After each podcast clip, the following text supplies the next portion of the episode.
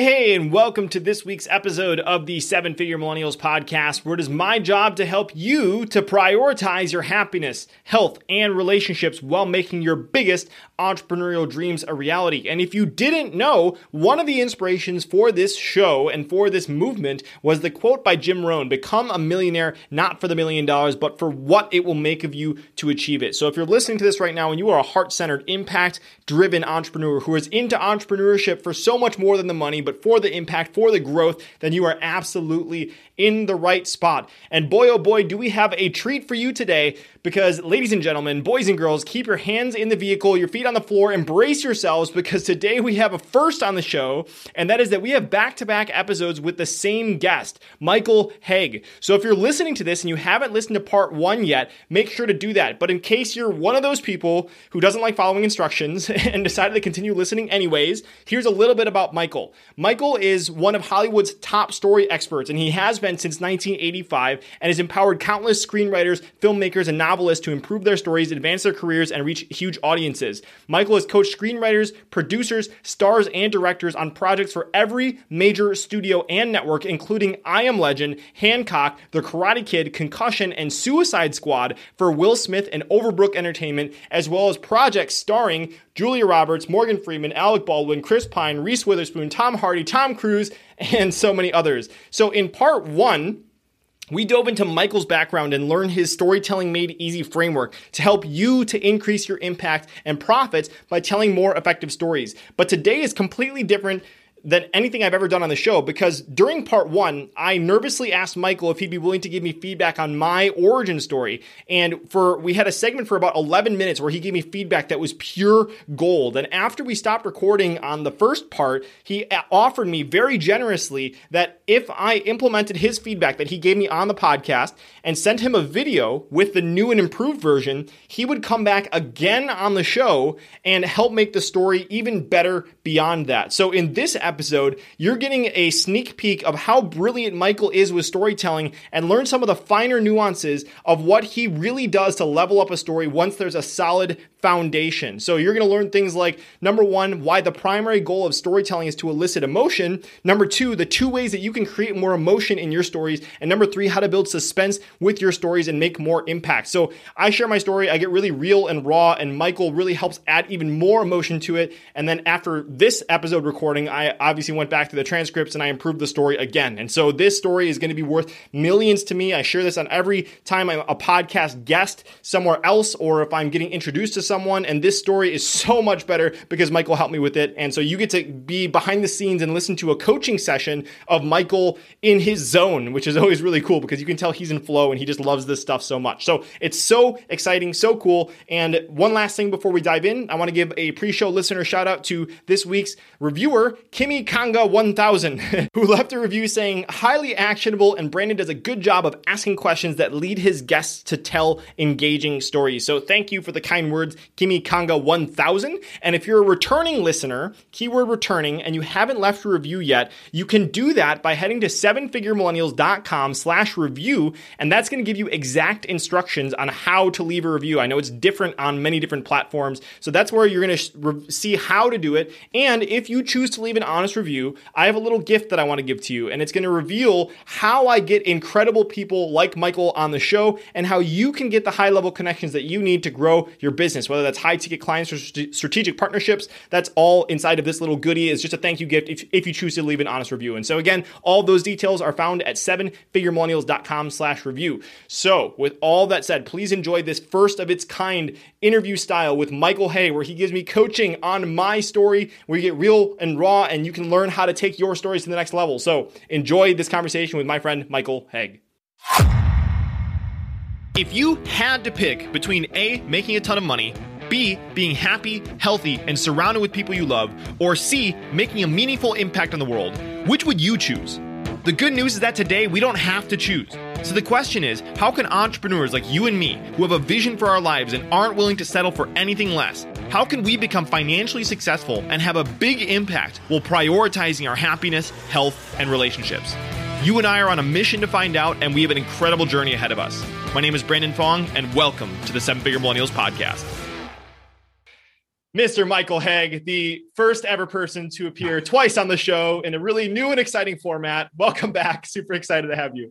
I didn't know that. I didn't know nobody had ever been on twice, you know? So there you go. You get to claim the title. I'm really honored. So I'll send you a crown. I'll send you a crown. You can put that on and you can parade it across, you know, whatever you need to show off.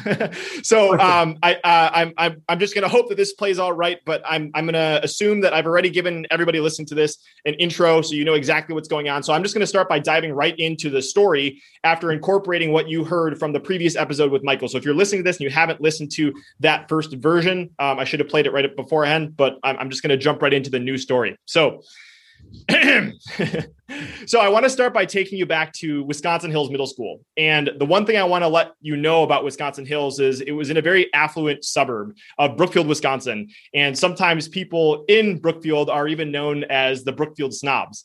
And I was very grateful that my parents worked hard to get me into the school district. But let me just say that because of my family's financial situation, we were not one of the Brookfield snobs.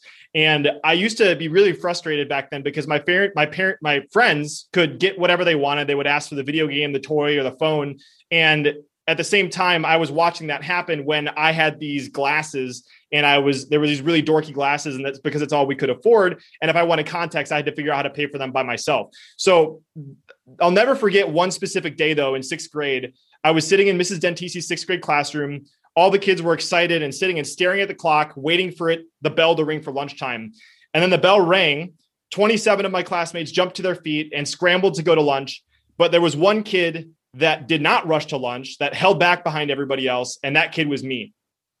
And you may be wondering, why the heck would any sixth grader not like to go to lunch? The reason why is because when I would go through the lunch checkout line, I'd have my tray with the chicken nuggets, curly fries, whatever was on sale for the day. I'd set it down next to the lunch lady. And now, before I explain what happened next, I want to first explain what happens when a normal kid goes through the checkout line. They would type in their student ID, and then it would show the price of the meal, $3.15 or whatever it was. But when I put in my student ID, it would show Brandon Fong, free and reduced lunch, $0.00. And obviously that showed because I was on the free lunch program and we needed some help from the government to pay for stuff. And I was so embarrassed by that. Some days I would hide out in the bathroom extra. Some days I would try to distract my friends, anything to prevent them from seeing that $0 and the fact that I was on the free lunch line.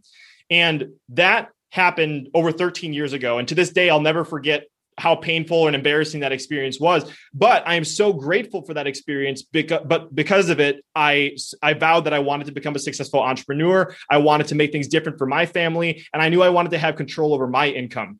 So I pursued entrepreneurship because of that. And if you fast forward a few years, my first ever entrepreneurial venture was this business plan I created called the Sizzling Ninja.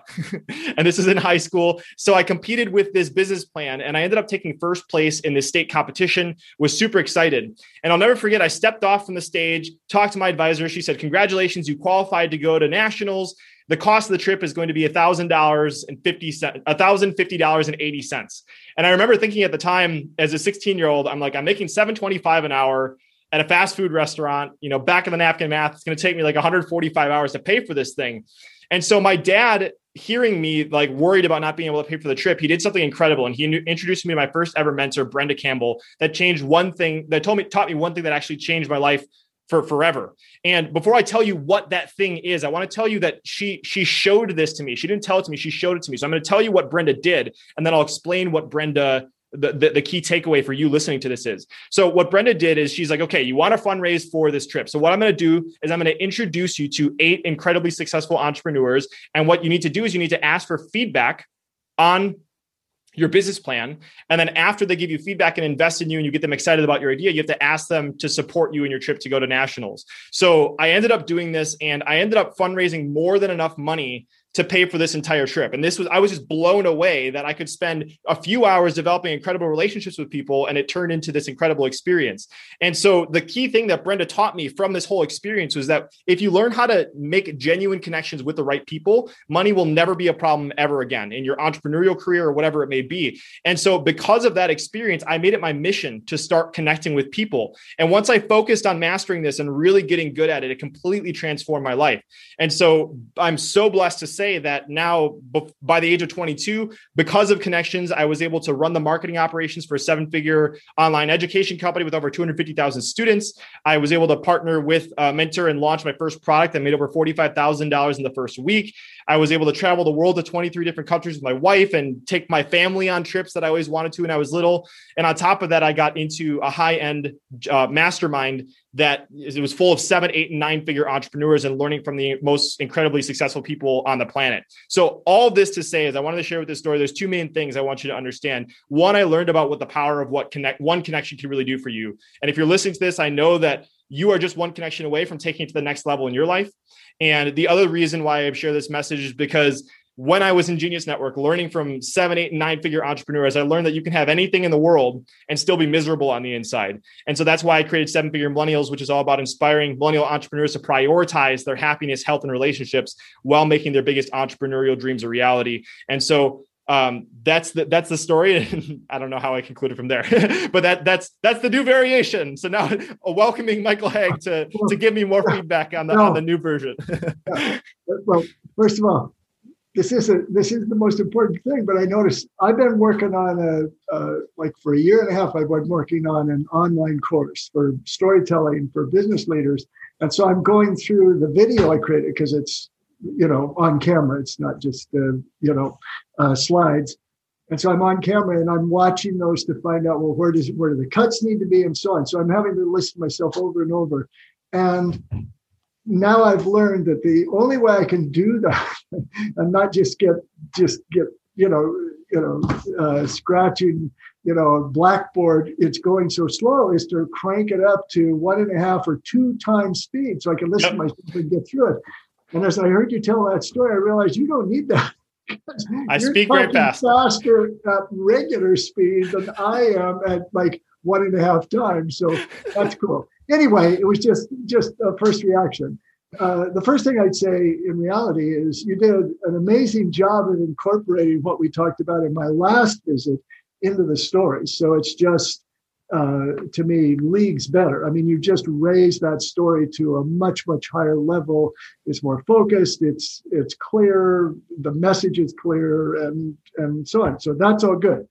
But awesome. Now, so what I want to do now is I want to ratchet it up even more in this feedback. And by the way, this isn't unusual. I mean, when I work with clients, we say, we'll make several passes at a story often if they're ongoing clients, because you just want to get it stronger and stronger and stronger. And in particular, what we want to do with this, which is what I do with everyone who's reached this point, is first of all, we want to say, can we make this story more emotional?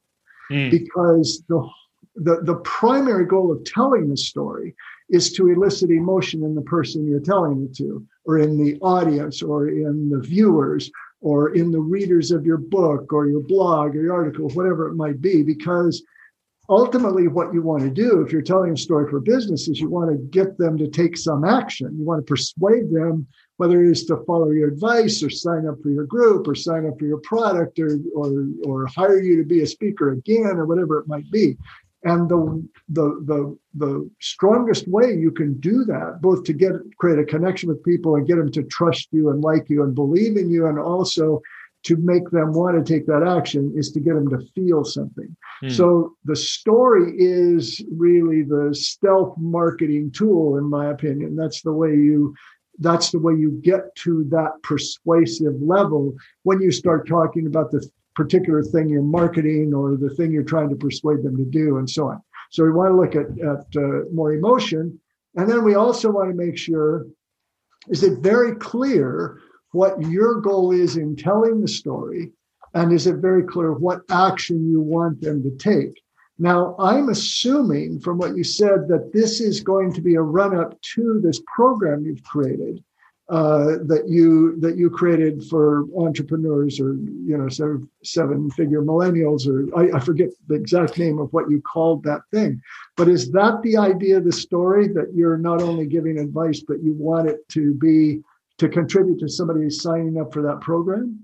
Yes, in many senses. And I think that this origin story will fit in many different places, not like one specific place. Like I even tell them before I even got the coaching from you, when I would meet someone and they say, what do you do? I would tell them an abbreviated version of the story, because I just feel like the story, the short version of it really just gives so much more weight to what I'm doing than if somebody just said, this is what I do. So yes, it will be leveraged inside of products that I create. It'll be leveraged inside of consulting that I do. And it'll also be used inside of meeting people. So, but would it help if I maybe gave one particular use case for us to hone on in on for this example here, or does that clarify? We're going to get to that. Okay, cool. All right. All I want to do is make sure that I'm coaching you toward what it is your objective is with the story, or stories in this case. So I'm just going to dive in, and I'll have some questions for you along the way, but these are just the ways now I think you can elevate the story. I mean, the stories are, well, it was obviously working before you ever met me and I was ever on, but you could tell it the way you just told it and it would be fine. But I think we can make it so it's really at a new level, just really. Let's do it. I'm so excited. I like those things. Okay. So the first thing, if you're trying to create emotion in a story, which you have to be, or else there's pretty much no point in telling the story if it's not first and foremost going to be emotional. The two keys to creating emotion with a story are conflict and I'll say specificity. Conflict meaning that if you think about going to a movies, which is my background working in Hollywood or reading novels or whatever, if you think about, well, what were the moments in the movie where you were most involved, where you really leaned in, where you really connected and forgot that you were watching in a movie theater, watching on TV or reading the novel or whatever. And those are the moments when the hero or some character comes up against immense conflict. So you're wondering what's going to happen or how are they going to get out of it, or it's a big action sequence or so on. So that's the first thing. The primary thing is emotion. But the other thing is when you tell a story, you want to create a movie in the mind of the person that is listening to it. And so the way you do that is to create the most vivid images and the most specific dialogue you can for the story. So that we feel like we're there in the classroom, we're there, winning the competition, we're there meeting the mentor or the high rollers or whatever they were, the entrepreneurs that your first mentor introduced you to, and so on. Okay, so that's what we're shooting for. So let's just start with a part of it that has to do with the lunch counter, and so that now. I think what you want to do is you start it off well. If you say, this was, go back to this year. I don't think you named the year. I think you said it was 13 years before or something like that. But anyway, you can set the scene. But what you don't want to do is you don't want to talk about how you were already. You don't want to give away that you were you were lucky to be there because you weren't nearly as poor as anybody else, because you're stepping on the real impact of the story, which we're going to discover as you're in the lunch line. So but to set the stage, I would say, you go into that classroom, but I would say, I want to take you back, or you could say, I want to take you back 13 years, or was that the number of years you said? About yeah, 13. Yeah, okay.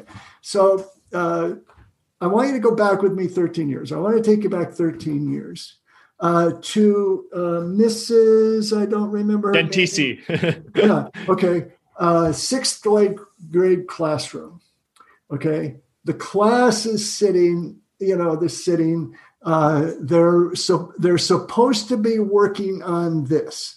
They're supposed to be answering questions, or they're supposed to be raising their hand. They're supposed to be doing their test, but the whole class is looking at the clock as it ticks away, because at high noon or at 11th, whatever it was, the bell is going to ring for lunch. And that's what everybody's looking forward to. And as soon as the bell rings, And you should say in advance, there's 28 people there, or maybe it was 20. I don't remember. It was 27 plus you. I don't know how many kids. I use the number 27. Okay, that's good. Well, it was going to be around 30. That's the magic number for most schools. Okay. Now, when you describe the town, you can say it was in. I could look at my notes, but I'm not. No worries. Brookfield, Wisconsin. Brookfield. Brookfield. Okay. Brookfield, Wisconsin, right? Yep. Yeah. Okay.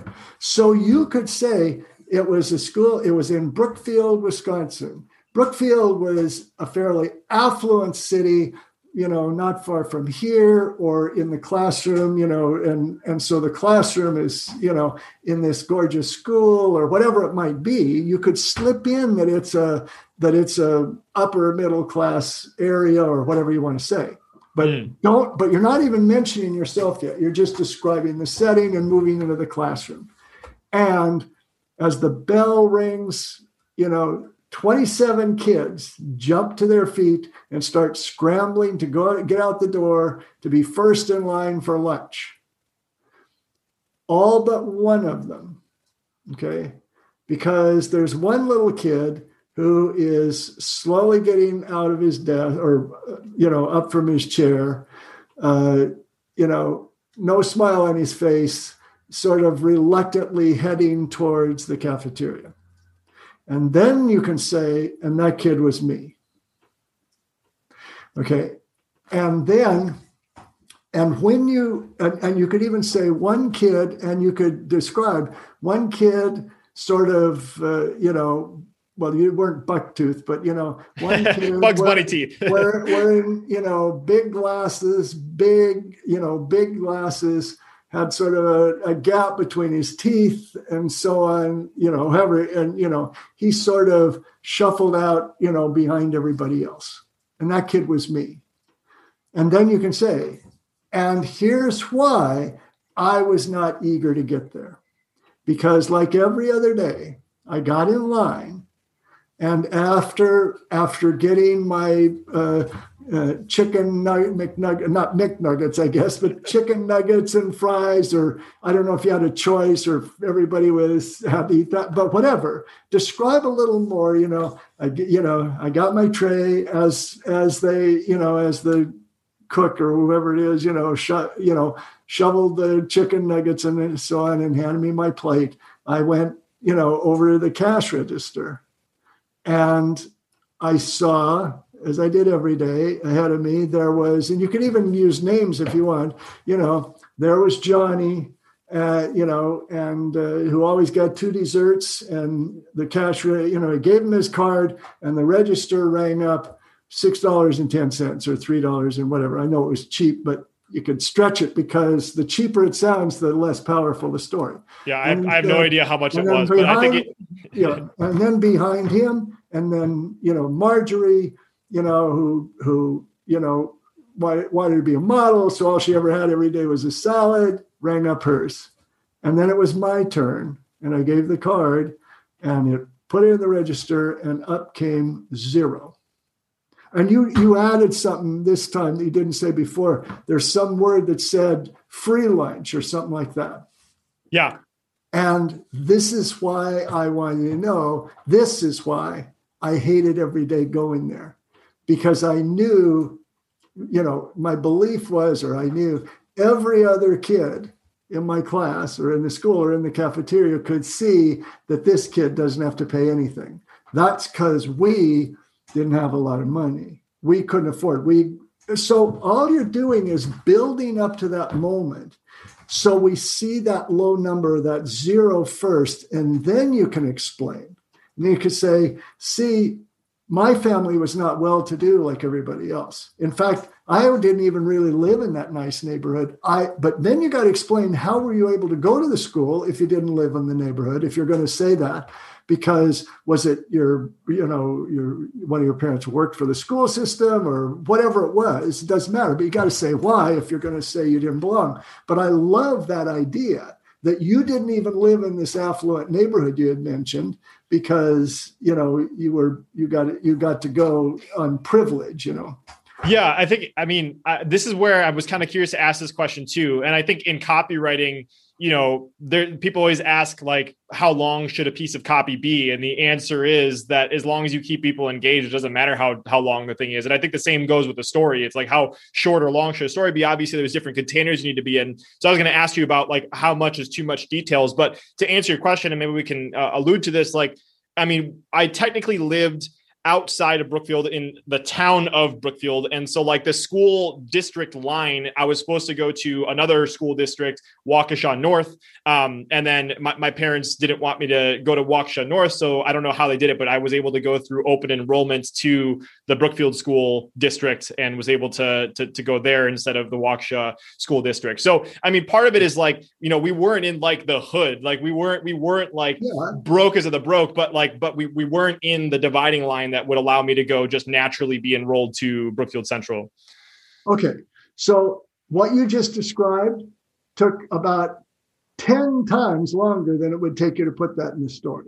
Okay. All you would have to say is, you know, see, my family, you know, we could, you know, we had government assistance so we could afford. So I, you know, because my parents wouldn't have been able to afford lunch every day. Says, in fact, we didn't even live in that affluent neighborhood. We lived right across the line in a much less affluent area. But somehow my parents finagled me admission to that school instead of the other one. You know, that's all you need to say. But you've got to say because your parents pulled some strings, or you know, that's all you got to say. And let me address that issue of how long. A couple things. I'm going to give you a couple quotes. So like, do this. The first thing is a screenwriter, a person who was a screenwriter since the 30s, like for, you know, almost 50 years, named Art Arthur. He was like my first mentor when I came to LA to break into Hollywood, because he'd been a screenwriter for all this time. And he was Cecil B. DeMille's assistant on the Ten Commandments. He scripted a Oscar-winning short documentary. He eventually went on to be the head writer on Sea Hunt and created Flipper, if you know those shows, and so on. And he used to say the first secret of success at writing of any kind, at screenwriting for him, was don't get it right, get it written. And that means you don't want to try and figure out, oh, is this going to be too long, or how do I word this, and so on. Just get it down. My assumption is that if you script this out, just like the first one, it's going to be way longer than you want it to be, but you need to get all these ideas out. And then all you do is say, because the first time you wrote it, it might be just like you just described it. Well, we were in this, and this other neighborhood was here, and we lived here, and so on. But you get all that down, and you say, okay, what's really important here? That I love that you're just across the line, just within reach of the rich kids or whatever. And all you need to know, you don't want to create a question that you're not going to answer with the story. And that is, well, okay, so how come you would get to be there? But if all you said was, so somehow my parents finagled the school into letting me go there. That's all the detail we need to know. So that what I just said, that probably was 20 seconds took me to say that? Less probably. The other quote I want to say in terms of length is Roger Ebert. I think even millennials probably have heard of Roger Ebert, because there was this long running show, Siskel and Ebert at the movies. He was the most affluent or the most well-known film critic basically in the world. He died some years ago, but he was just famous because he had this TV show and he did all these things. And he used to say, this was my favorite quote of his, he used to say, no great movie is ever too long and no bad movie is ever too short. And so you don't want to be worried about length at first. Now, sometimes you'll be in situations where, you know, you'll be, if you're speaking on public or you're a guest on a podcast, you can't tell an 8-minute story. Okay, so you got to pin it down. But we're not going to worry about that now, because right now we're going to get this all structured out. And then it'll be much easier for you to trim it down so it fits into the time span. Love that. Yeah. Nothing I'm going to say is going to make it longer, because I'm also going to say you can pull some things out. But we'll get to that. Cool. Okay. So that's the school story you want to say. It's like, here's the setting. Here are the kids. They're all going to lunch. Here's the poor kid with glasses and so on. And if it's on video, I like that you had the story, because if you said, except for one kid sits in the back of the room, if you said this one kid sits in the back of the room, not, he's doesn't look that happy. He's got big Coke bottle bottom glasses or whatever it is. You don't give away that they were cheap glasses yet, because we don't know yet that you're not affluent. He has his teeth are you have a big space in his teeth. And you should probably know that kid was me. And then when you say that was me, you hold up the picture. Okay. And you say, and on this particular day was really not unlike any other day when the lunch bell rang. I wanted to be sure that I was the last person in line. And here's why. After I got my tray and got my chicken nuggets and was up, where you go pay with your lunch card, then I would see so-and-so. Lunch rang up, says $6, whatever I just said. Okay, before. Yep. That's it. And then you come to your point, which was really good when he said, and I was determined, and because of that situation and being how I was at that school, that's where I became determined to be an entrepreneur. That's when I was determined. I don't ever want to have to deal with, people thinking I'm the outsider who can't afford things or whatever way. You said it much better than I am. Okay. So you got that. And then you go, now here's where we're going to trim some. Cool. You're going to say so much so that I created this, business plan, the Sizzling Ninja. Was it Ninja? The Sizzling Ninja food truck. Sizzling Ninja. Oh, it was a food truck? That was it was a food truck. I didn't hear the food truck part. I didn't actually own it. It was a business plan for this food truck, and that's what I competed at this state competition for, and I won first place for my business plan. Yeah. Once you've done this, you might want to slow down just a bit. I don't mind that you're, breezing through it, but that's critical, because all I heard was ninja whatever, but I didn't hear the words food truck if you said them. And as soon as you say a plan for, Sizzling Ninja food truck, okay, now I'm picturing a food truck and I think, now that's cool. That's fun because it's specific. You're going into detail. Okay, so you come to that. Now here you have to create a story about that too, because what the school situation is, it is kind of a prologue.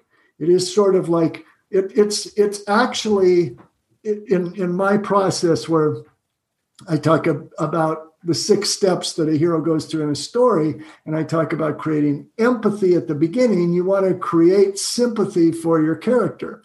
And oftentimes also, if you go deep into a character to see what drives the character, you look to where was the pain in the past? What was their wound is the term I use. So that you're revealing what your wound was, but the story is really about you when you were, I guess it was a senior. Junior year of high school. Yeah. Junior year of high school. Okay. So you're jumping ahead, but now you have to treat that like the second story, because that's all. Okay. This is who I was. This was my vow. And now here's what happens when I get a chance to do that. And so you say, I was in a contest, but you got to say a little bit more. And everyone had to submit a business plan. So you lay out sort of the rules a bit more. And I had what I thought was a crackerjack plan. Did you win with the plan? Did I understand that correctly? Okay. Yep, I took first place in the state. You were one of the winners. Okay. And I had what I thought was a crackerjack plan for a Sizzling Ninja food truck. And you can even say one more, who's going to be the greatest food truck ever, or going to sell food, who is going to offer something, whatever made it unique or whatever. Just a glimpse of that. And then you said, but then you got to say, and I worked on that until finally, when they announced the winners or the results of the competition at my school or wherever it was, I heard my name called, and I had actually won, or I was one of the 5 finalists or whatever. In fact, I'm brainstorming here a bit. So this is also I coach. I'll say, wait, this would be a good idea. What I would do is I would say there was a competition to submit a business plan. And the winner got to go to the national conference to present their plan. So I'm in the auditorium. The principal gets up and announces, to announce the winner of the competition or wherever it was and however many people. And she called my name.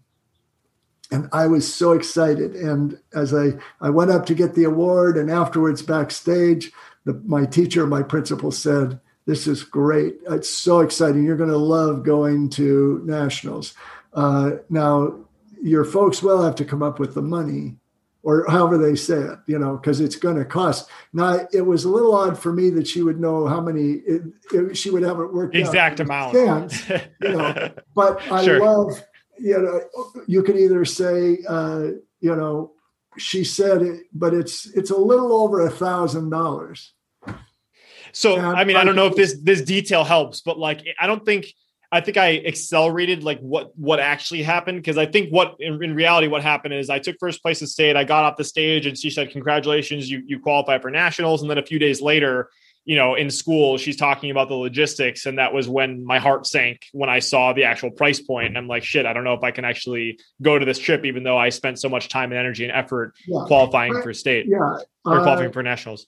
That's okay. You could do it that way. You could say, and I was just on an unbelievable high for the next 2 days until I met with them and they penciled out exactly what it would cost. And you could even say, because I assumed it was provided because I won, and no, the cost was going to be, and then you can say the specific number. It doesn't have to take any longer, but it is nice because you need to link it. So you say, yes. I was on a high for 3 days. I was already planning, what I could wear, what could I afford what new clothes could I get new glasses, whatever. Probably had new glasses by then. Okay. And then that was it. And I thought, oh no, that's it. But then my father came to the rescue. You could even say my father came to the rescue again. And he said, "I think I know somebody who could help you, who might be willing to help you." And I would have him say, "Who might be willing to help you financially," or something like that. And so he took me to meet the Brenda Campbell. Yeah. Oh, Brenda Campbell. Okay. Now, what you are doing here, though, is you're making this a story with a very clear goal. And that is, this is the story of you who wants to raise 1,000 da da da da da da da da. You had to find a way. And so that's why that becomes important. And the way you told the story now, it kind of just, there it was, and then she solved the problem, and then I went on and I did other things. Yeah, absolutely. You got to note that, because the prologue was not a story with a particular goal. It's just establishing a situation that creates empathy and shows where your loan came. But the real core of the story is, I wanted to be an entrepreneur because of what happened to me in the lunchroom every day. And so I worked hard to win this competition, because then I would get to go to Washington, D.C., if that's where it was. It was California, actually, by you. Okay. Well, I don't know where I got that. Yeah. Okay. Even better, because who doesn't want to come to California. And especially if you're in Wisconsin. And it's funny. I'm recording this right now, and it's literally snowing outside, and it's April 21st. So yeah. Absolutely. We were excited to go to California. Behind my screen here is a window looking out at the LA sunshine. So get your heart Don't out, rub it in, Michael. You know. Don't rub it in. Yeah. Okay. So now, again, we're going for emotion and detail. So she met you and says, and I think this is where you want to use some dialogue. So instead of saying, and she told me that this, and she told me that, just say, look,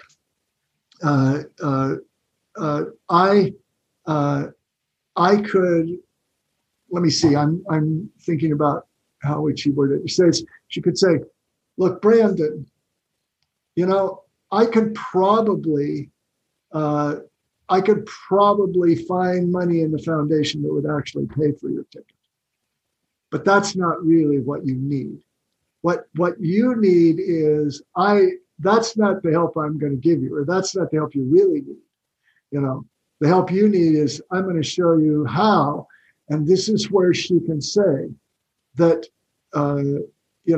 the number one thing you need if you're going to succeed in business is connections, or whatever the phrase is. If you learn how to connect with the right people, money will never be a problem. I'm looking at my notes because you said that. But put it in dialogue. So I sat down, very nervous, hoping she'd be willing to write me a check. And she said, look, I know you probably, and you could even put that in the dialogue in first. She said, no, Brandon, I know you'd like me to write you a check for $1,000, but I'm going to help you in a different way, or I'm going to help you. There's something I can do that will help you even more. I said, what you need to know, if you want to be an entrepreneur, and you must, then what you need to know is that quote. And so he says, so what I'm going to do is I'm going to introduce you to some other people that I work with or I know. And then, you're going to tell them your proposal.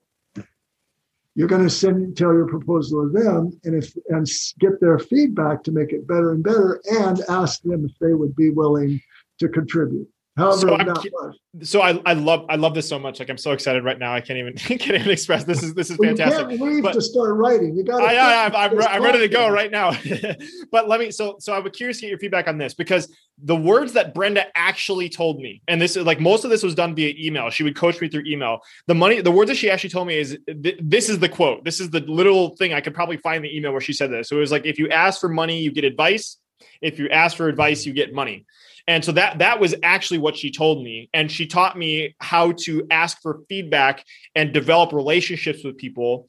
And then once I had those relationships, asked them to support, and they ended up contributing. And so that's the actual dialogue. But I want the underlying meaning of that, I think, ties closer to the Magic Connection Method process. And it's more specifically about relationships. So do you think there's a way to tie that in, or should I continue with kind of the way that I phrase it, is where the takeaway that Brenda taught me was this?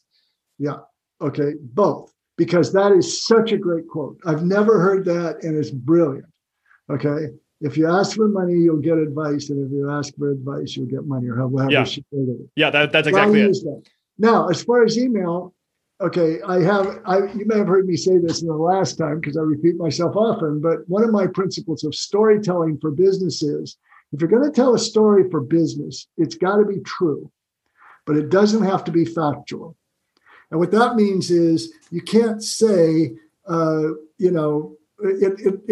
would not be really right to say that you won this competition even though you didn't, or it was free, but you made up about needing the money. I suppose you could get away with it, but it's a little unethical. Yeah, but absolutely. As long as you keep adhere to the basic truth of the story, you can change details to make it more emotional.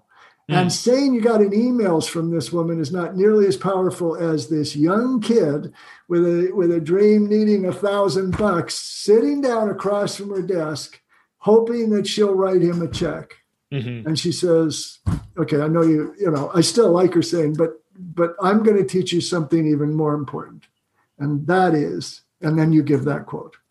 So he said, I'm going to, but then, and this is one of the things that I wanted to hear, is I want to know specifically what did she do for you? Yeah. So she, and you just revealed it, which wasn't in the story. She said, so what you're going to do is I'm going to introduce you to 8 people or 9 people or 4 people, whatever it is. And you're going to go give them your proposal that you submitted. And you're going to ask for their advice on how you could make it sharper. So it'll become sharper, but then you're also going to turn them into an ally who can then help you raise this money, either directly or know how else you could do it. And then you've got to go through, this is of the 6 steps. The setup is who you were before, you know, when you found out about the competition, and the pursuit is, or the crisis is you won, but you found out it's going to be, that's step 2. And step 3 and 4 are pursuit and conflict. So this is your pursuit. And so if you're going to tell a story that says this is the value of making connections, you're not just saying it's valuable, you're saying this is how you do it. You go and ask for advice, and then you make an ally out of the person you're asking advice of. And so that's why you stay there. And you say, now you don't have to go through 7 interviews, but you could say, so the first person I met with was, and if you can name the person, if it's I could tell this really quickly, and you could tell me how I could incorporate it. There's one guy in particular. So I had several of these meetings where I was giving them my business plan, asking for feedback. Some of them would contribute, $100, $200 to support me going to nationals. And then I ended up raising like $500 from the first few people that I met with. But then I ended up meeting Kevin Kowalke. And this was this guy that she introduced me to. He gave me feedback. And then he asked me, how much do you have left to pay for the trip? And I said, well, I've raised $500. And he's like, okay, I'll pay for the rest of it. And so he ended up giving me like a $500 check that ended up covering the rest of it. And like that, so that was the huge moment to me when I saw that somebody was willing to, they believed in me enough and they were able to support my idea. And like, he donated the most out of anybody else to help me cover this trip. And that that's gotta be in there, because now you've just given the story a climax. There was no climax before. It was just she helped you and you were able to, and who knows what happened in California, and nothing good ever happens in California, but I'm sure. But anyway, so that's what you need to do, what you just said. Now, you don't need to name everybody, but she introduced me to, if you don't use the name, you can't or don't remember or whatever, she introduced me to a woman who was the chairman of the board of a bank. And she introduced me to a person who owned a mom and pop bookstore, whatever it is. And then you said, and I kept getting their advice, and they showed, and they suggested I do. And if you could give one piece of advice, that'd be nice too. And she suggested that instead of that, included in my proposal should be something about the overhead, like fuel costs or whatever. I'm just making things up. I have no idea about food courts or entrepreneurship or whatever. But you don't want to go long and long, but you want to give us just a little taste of what happened in those meetings. Yeah. So I just want to, for everybody listening, I just want to highlight here too. So like, there's another takeaway that I'm just getting overall from storytelling is like, similar to what you coached me before, is like, the vision of me going to the lunch line, and like there's my friend Matt that goes ahead and he has the dessert, and then there's, like you said, the other person that has the salad. Like, you can picture that building up. And so this is kind of like another variation of that, right? Where it's like, I get this one piece of advice, and then this happens, and it's boom, it's the thing. Yeah. I mean, assuming, I'm going to give everybody watching the benefit of the doubt and assume you love movies, but if you go to movies, we're talking about the middle of the movie. I mean, you wouldn't go see Lord of the Rings and find out who Frodo is and meets Gandalf, and he says, you've got to take this ring and you got to get it to Mount Doom. And then the movie jumps ahead and shows him throw the ring into Mount Doom and everything's happy. And we don't see how he got there. Yeah. That's the thing you're going for. But if you say, so she introduced me to these entrepreneurs and I was able to raise the money and go to the thing. It's like, okay, but you haven't told me how. That's the end of the story. But it's also in those steps. What you're also doing is saying to your reader or audience or whoever, however you're presenting your pitch for the course or whatever else it is, you're saying, okay, so I went and I talked to this entrepreneur who suggested this. And now that the person hearing that is saying, oh yeah, that's a good idea. Like, I absolutely am going to steal the quote you just told me in the story about, I'll give you credit, but I mean, it's such a pithy thing that she said about, if you ask for money, you'll get advice and da-da-da-da-da. And so these are the ways you're saying to people, you can apply this, because if it's just a story about your past and they don't see a connection or value to it, then they're not going to, why would they keep listening? Or, sorry about that. It was a telemarketer. I just looked at my call. No worries. So we're going to skip that. This is why, both to create the image of the movie and be specific, but also this is where the gems are, come across that you're giving your audience when you tell a story. So you're going to say, and there's a kind of rule of three. So you need three examples. I met one person who was in this job, one person of this, and as a result of the two of them and four other people that Brenda had introduced me to, then I was able to raise just over $500 or whatever it was. And so, but then you're going to add one other thing and then say, but problem was the trip. The plane was leaving for California in 1 week, and I was still $500 short. But then I got to meet with so-and-so. And if you're going to name him, you need to say who he is. I mean, not by name. I don't know this person's name. Maybe everybody else does. But if you say, who is considered one of the biggest, or who runs one of the biggest companies, or who wrote the best-selling book of this, that's all you need to say. And so I asked him for his advice, and we really hit it off. And then finally at the end, he says, how much more do you need? About how much more do you need to take the trip? Just what you said. I mean, that was a great element to the story. And then you say, so he wrote the check. And as I walked out the door, I realized I'm going to get to go. I get to go to California, or I get to, you need a moment where he writes the check, and, or you could say something like, I'm just making this up, but say something like, and I didn't even want to look down at the amount. I thought it would be rude, but as soon as I was out the door, I looked, and there it was, $500. And I knew I was going to go to California. And he says, and then now you make your point. He says, and, it was a great trip.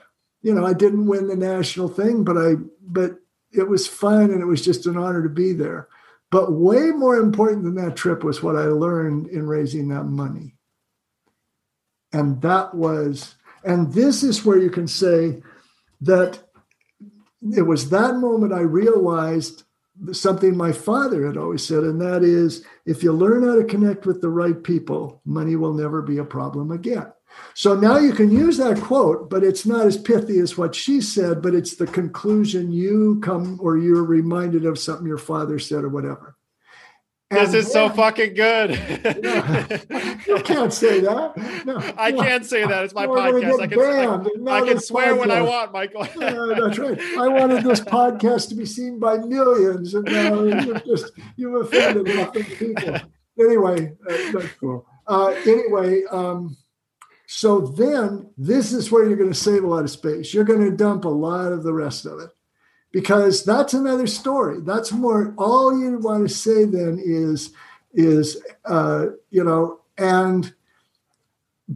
as a result, because of what I learned then, I was able to, and then you just list them very quickly. I was able to eventually get to work with so-and-so, and he was the first person. I made my first X dollars, and my wife and I were able to go to Europe, and so on. I said, and then you said, And there are two reasons I want to tell this story. But the second reason didn't have anything to do with the story, so I would get rid of it. I would just say, and the reason I want to tell you, or when you say, and I was able to do this after that, as a result of working with that, you know, I was able to work with a number of people, including this guy, and I made my first, whatever it was you said in the tail end, but you got to make that much more abbreviated. It's just the aftermath. You know, my wife and I were able to go to Europe, and I was able to do this, and that's when I began developing my own process, or that's when I began starting my mastermind group of my own. Okay, so you drop the idea that you've got this event or this product or this process or whatever it is you want to get people to take action. Yeah. You drop it in there, but you don't make a pitch for it. You just say that's it. It says, and the number one thing I want you to take away from this, and then you can either repeat that, the thing about if you learn to, you know, connect with the right people, you know. Now, it would be a little stronger if you could say, it's not just about realizing, but if you learn that connecting with other people by doing X. So if there's some way you could say, you know, by just asking for advice from everyone you know that think might be helpful. Or maybe this will help. Is like, I mean, first of all, this is just, I'm so excited for this. I've said that a million times, but like the process that I've developed over the years, starting with Brenda, then leading to me running an email list with over 100,000 people and connecting with this guy named Jonathan Levy and getting to Genius Network. And now I'm talking to like Michael Hauge, you know, like all this was because of learning how to connect with people way back in the day. Yeah. You're sort of at the top of the mountain now. I mean, what greater thing could happen now than you get to talk to Michael Hauge? Okay, go ahead. But all that to say is after all those years of distillation, I've created this process called the Magic Connection Method. This is exactly what I'm using to run this podcast. We got introduced by Sarah Archer because I had used some of this Magic Connection Method stuff that I had determined. I got on Sarah Archer's show because of this Magic Connection Method process. It's like even today, this is what happened today. I'll tell it this story really quick. I was on a workshop, met somebody who was a hypnotist, had him on the show, Tim Shurr. I connected with Tim. And then because of the incredible experience on the podcast, he introduced me to another guy. His name is Waldo Waldman. Waldo is a decorated air fighter pilot who's flown on 65 combat missions and is a New York Times bestselling author. Get connected to him. And then he just introduced me to Kevin Harrington, who is a shark on Shark Tank original, you know. So like all this is because of this Magic Connection Method stuff that I developed all these years. So, you know, over the course of the next few years, I'm going to be developing out more products, more consulting around this Magic Connection Method process, because it absolutely changed my life. And this is the story that explains it and how it started. So, yeah. Okay. That's great. And by the way, so Tim you didn't come to me because of Tim, because I know Tim and I was on his Legends. Yeah. So that just happened to be another connection. Sarah, I was on Sarah Archer's Speaking Club podcast. And then she introduced me to you in Nevada. And then I also had Tim on and found out that you were with Tim as well. So we just have a lot of mutual connections. So that is an unusual event. Okay. So what you want to do then is what you just said. Say what was most valuable is that more valuable is with what I learned from Brenda. I began going out, you know, I just made it my mission to meet as many people as I could and ask for their advice. Until ultimately, and finally met with, I forget the name, the person you just mentioned, but who got me into this, and so on. And for all that time, I was developing, or I was taking all the elements I had learned and putting into my own process that I call such and such and such. Mm-hmm.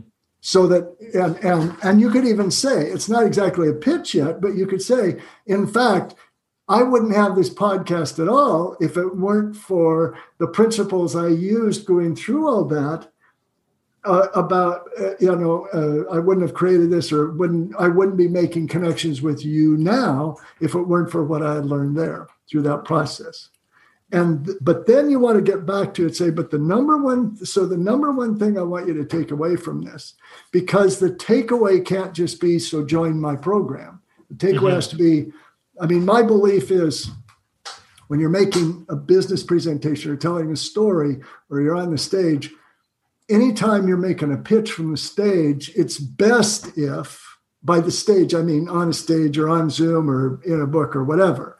It's like, my philosophy is you want people to be able to take something away that they can immediately use in their own business or in their own lives, whether or not they ever see you again, you know, because if you give them something of value just by being in your presence or watching your podcast or whatever, then they're going to want to come back and say, well, that was cool. I would like to find out how I could do more. And that's going to be more likely there. So it's just the one principle about connecting with others. What did you say the second one is? Because I don't even remember again. I call my the process I developed what I call it now. Is that what you're asking?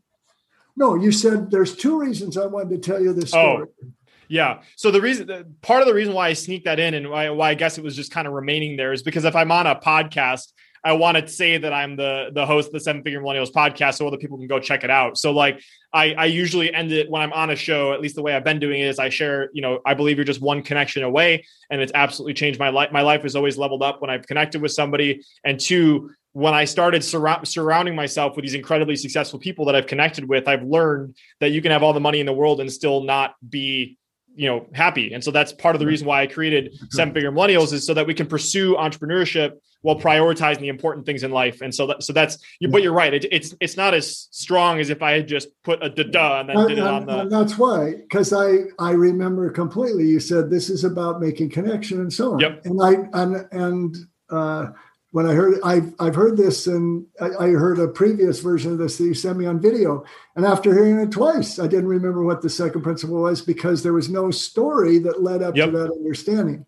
Yes. You come up with other stories about how rich people might be unhappy or happy. It's not about that or whatever, but that's not what this is about. And so it's nothing. You haven't laid the groundwork for me to want to say, yeah, I want to work with Brandon because he's all about, you know, developing my personal life as well as that. You haven't, you know, the story said to me, this is somebody who, you know, has been where I've been, because we all are in situations where we don't want people to see how much money we've got, or we don't think we're as affluent as anybody else. We've all been, you know, in those situations where we need something and we don't know how to get it or whatever it is. But that's we connect with your stories on that basis, but there's nothing to connect me to. You want to be a, you know, develop a balanced life or whatever you would say. So leave that out. Yeah, I will say too. You can say it another time. If you're on a podcast, the whole thing is just going to be tell us your story. Thanks for being here. Although that's the way with me.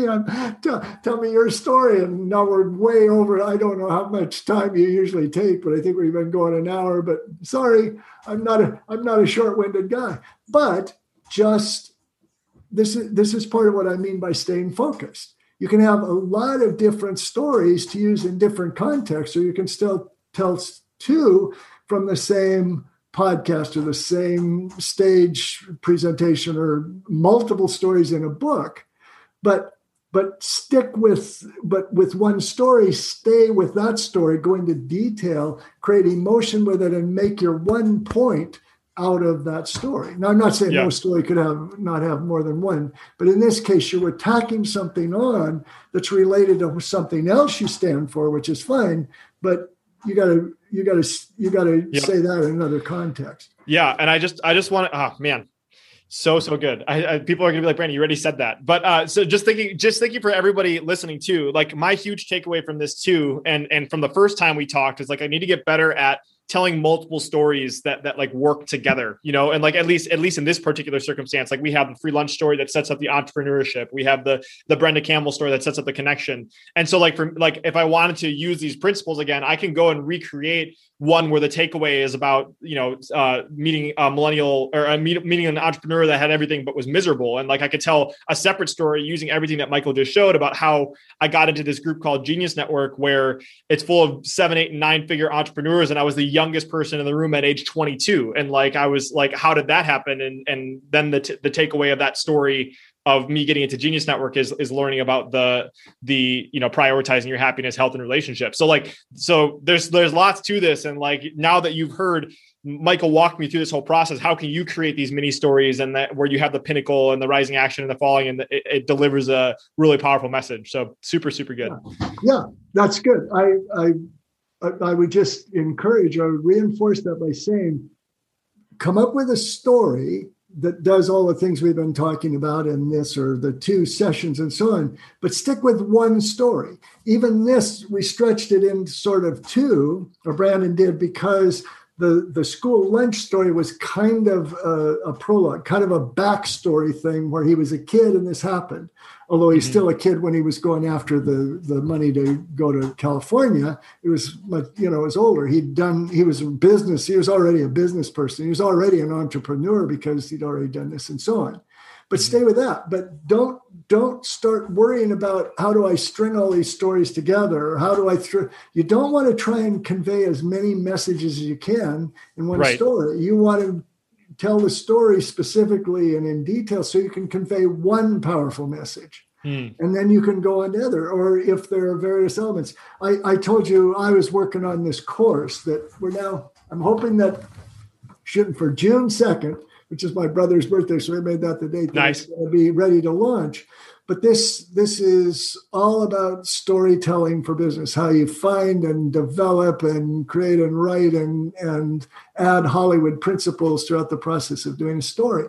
Okay, so that program has 7 modules. So there's 7 aspects of sort of in sequence and 4 bonus items about things like how do you get rid of writer's block and something I call, the Hollywood tricks of the trade, where it's just things I've learned over all those years that you can apply. So basically we're talking about 11 components.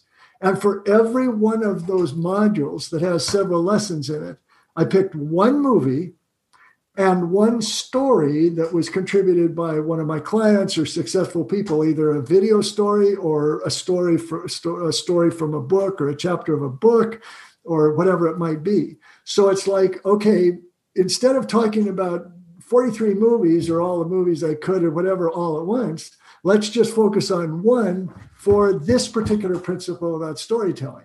Now, I might refer to others that have been in other modules previously, but it's that idea. It's don't, if you try and, you know, if you just try and avalanche somebody with all these different principles that are important to you, which I know is hard not to do because there's, it's like me talking about story. You can see, as I said, I can go an hour just on this one story to say, here's what you get to, but it's always about, you know, it's not about going wide and shallow. This is another thing I like to say. It's about going narrow and deep.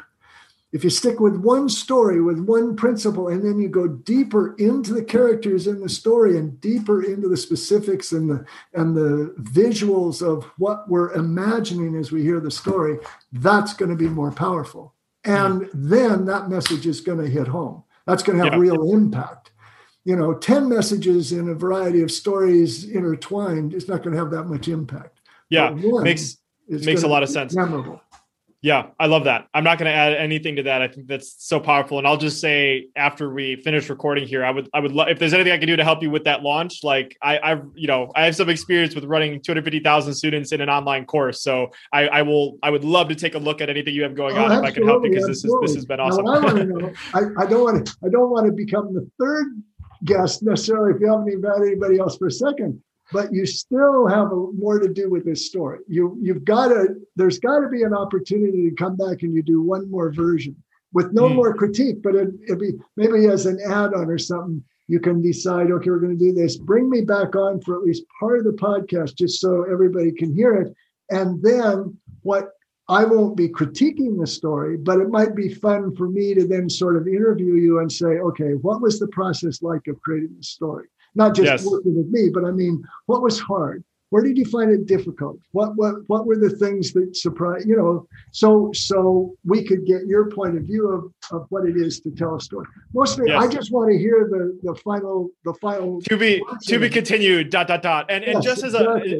as a lesson for everybody listening to this too, and hopefully this is okay with you, me sharing this, Michael, but like last time we hit the record button and, you know, that we finished recording and I just messaged Michael afterwards. I explained how grateful I was and how impactful it was, and Michael was just so grateful with offering us back here. And as you can tell, like I want to help Michael, he wants to help me out, and so like it's just there's a lesson in and of the connection thing here, is that this is also how you develop a relationship. Like I want to support Michael in launching his course, and we want to do other stuff. So I'm going to continue to look for ways that I can promote Michael because he's done such a fantastic job in helping me. And I'm going to have another conversation with you. I want to connect you with somebody that they have a video story company, and like to say they work with you is going to be incredible. So I'm going to make that introduction for you. But again, just thank you so much. This has been a blast. Well, you too. It has been a blast. Yeah, that's one of the things I'd say. If you're looking to meet people that can be of value, besides the other things, I would say find people who love what they do. It's just like, because people who love what they do are almost never boring if they'll really express why they love what they do. I mean, because you can, you know, it's. Like you, Brandon, I mean, there are things that you are doing and you talk about, I don't know about those things. And it's not something I really want to be doing specifically, but it's just so fun to be in the presence of somebody who's passionate about what they do, because then that passion becomes infectious. Your passion, it may be directed to something else that you really like, but you know, look for not just happy people, but passionate people who love and like to talk about what they love about their work. Yeah. And then to add on top of that, if you can be good at asking questions and letting people talk more about what they already love talking about, that's when they like you even more. is when you can continue, when you can really find what somebody's passionate about and just be genuinely interested and curious in it. And that's why I think, I mean, the podcast is just such an incredible tool. So I would encourage anybody, if you have an excuse to have conversations with cool people, it's awesome. So Michael, I know we're going overtime here, and we will have to be continued round 3. So you can be a 3-peat, which will be awesome. But any last things you want to say before we say goodbye to our friends listening to us right now? No, just this was just great fun. I look forward to it. And this was even more fun than I thought it would be, because I don't often get the chance. I do with clients, but it's been fun sort of on the high wire act of doing it live, to be able to come back, hear a story and say, okay, now, you know, it's like if you started out competent and got to good, now we can go from good to great with this story. And I think that process is just wonderful. And you gave me a chance to do that. So plus you're Absolutely. Fun to talk to. And you gave me you gave me cool 3D glasses, but people have to wonder what that part of the story is about. You'll explain it to them on the next class. Yes. We'll leave that as an open loop, as a question mark. Why did I send Michael Hauge 3D glasses? And thank you to everybody who stuck it out for an hour and a quarter, but I hope you enjoyed it. Yeah, awesome. Thank you so much, Michael. Thanks, and thank you everybody for listening. We'll talk to you soon. Hey, it's Brandon here again, and I have a quick favor to ask before you head off, and that is, if you are listening to my voice right now and you are currently using either Apple Podcasts or Spotify, it would help me a ton if you could stop what you're doing, take 5 seconds to tap the number of stars that you think the show deserves. So if you're on Spotify, there's a place to add a star rating right underneath the name of the show. And if you're listening on Apple, just scroll down where you're seeing all the episodes, and there's something that says tap to rate. Just tap the number of the stars that you think the show deserves. And you may not know this, but I typically spend over 5 hours of my own time each week just researching a guest on the show. And then there's the time that's spent recording the show, the intro, reaching out to new guests, and of course all the editing, publishing, promoting that my amazing wife and high school sweetheart Leah helps me to manage. So all that to say, there's a lot that goes on just to get to the point where you listen to this episode. So if you appreciate the content and have 5 to 10 seconds to spare, it would help a ton if you could leave a quick rating on the show. Extra credit if you choose to leave a review, but just tapping whatever stars you feel the show deserves helps a ton, and it takes so little time. So whether you choose to do that or not. I so appreciate you, and I'll talk with you soon.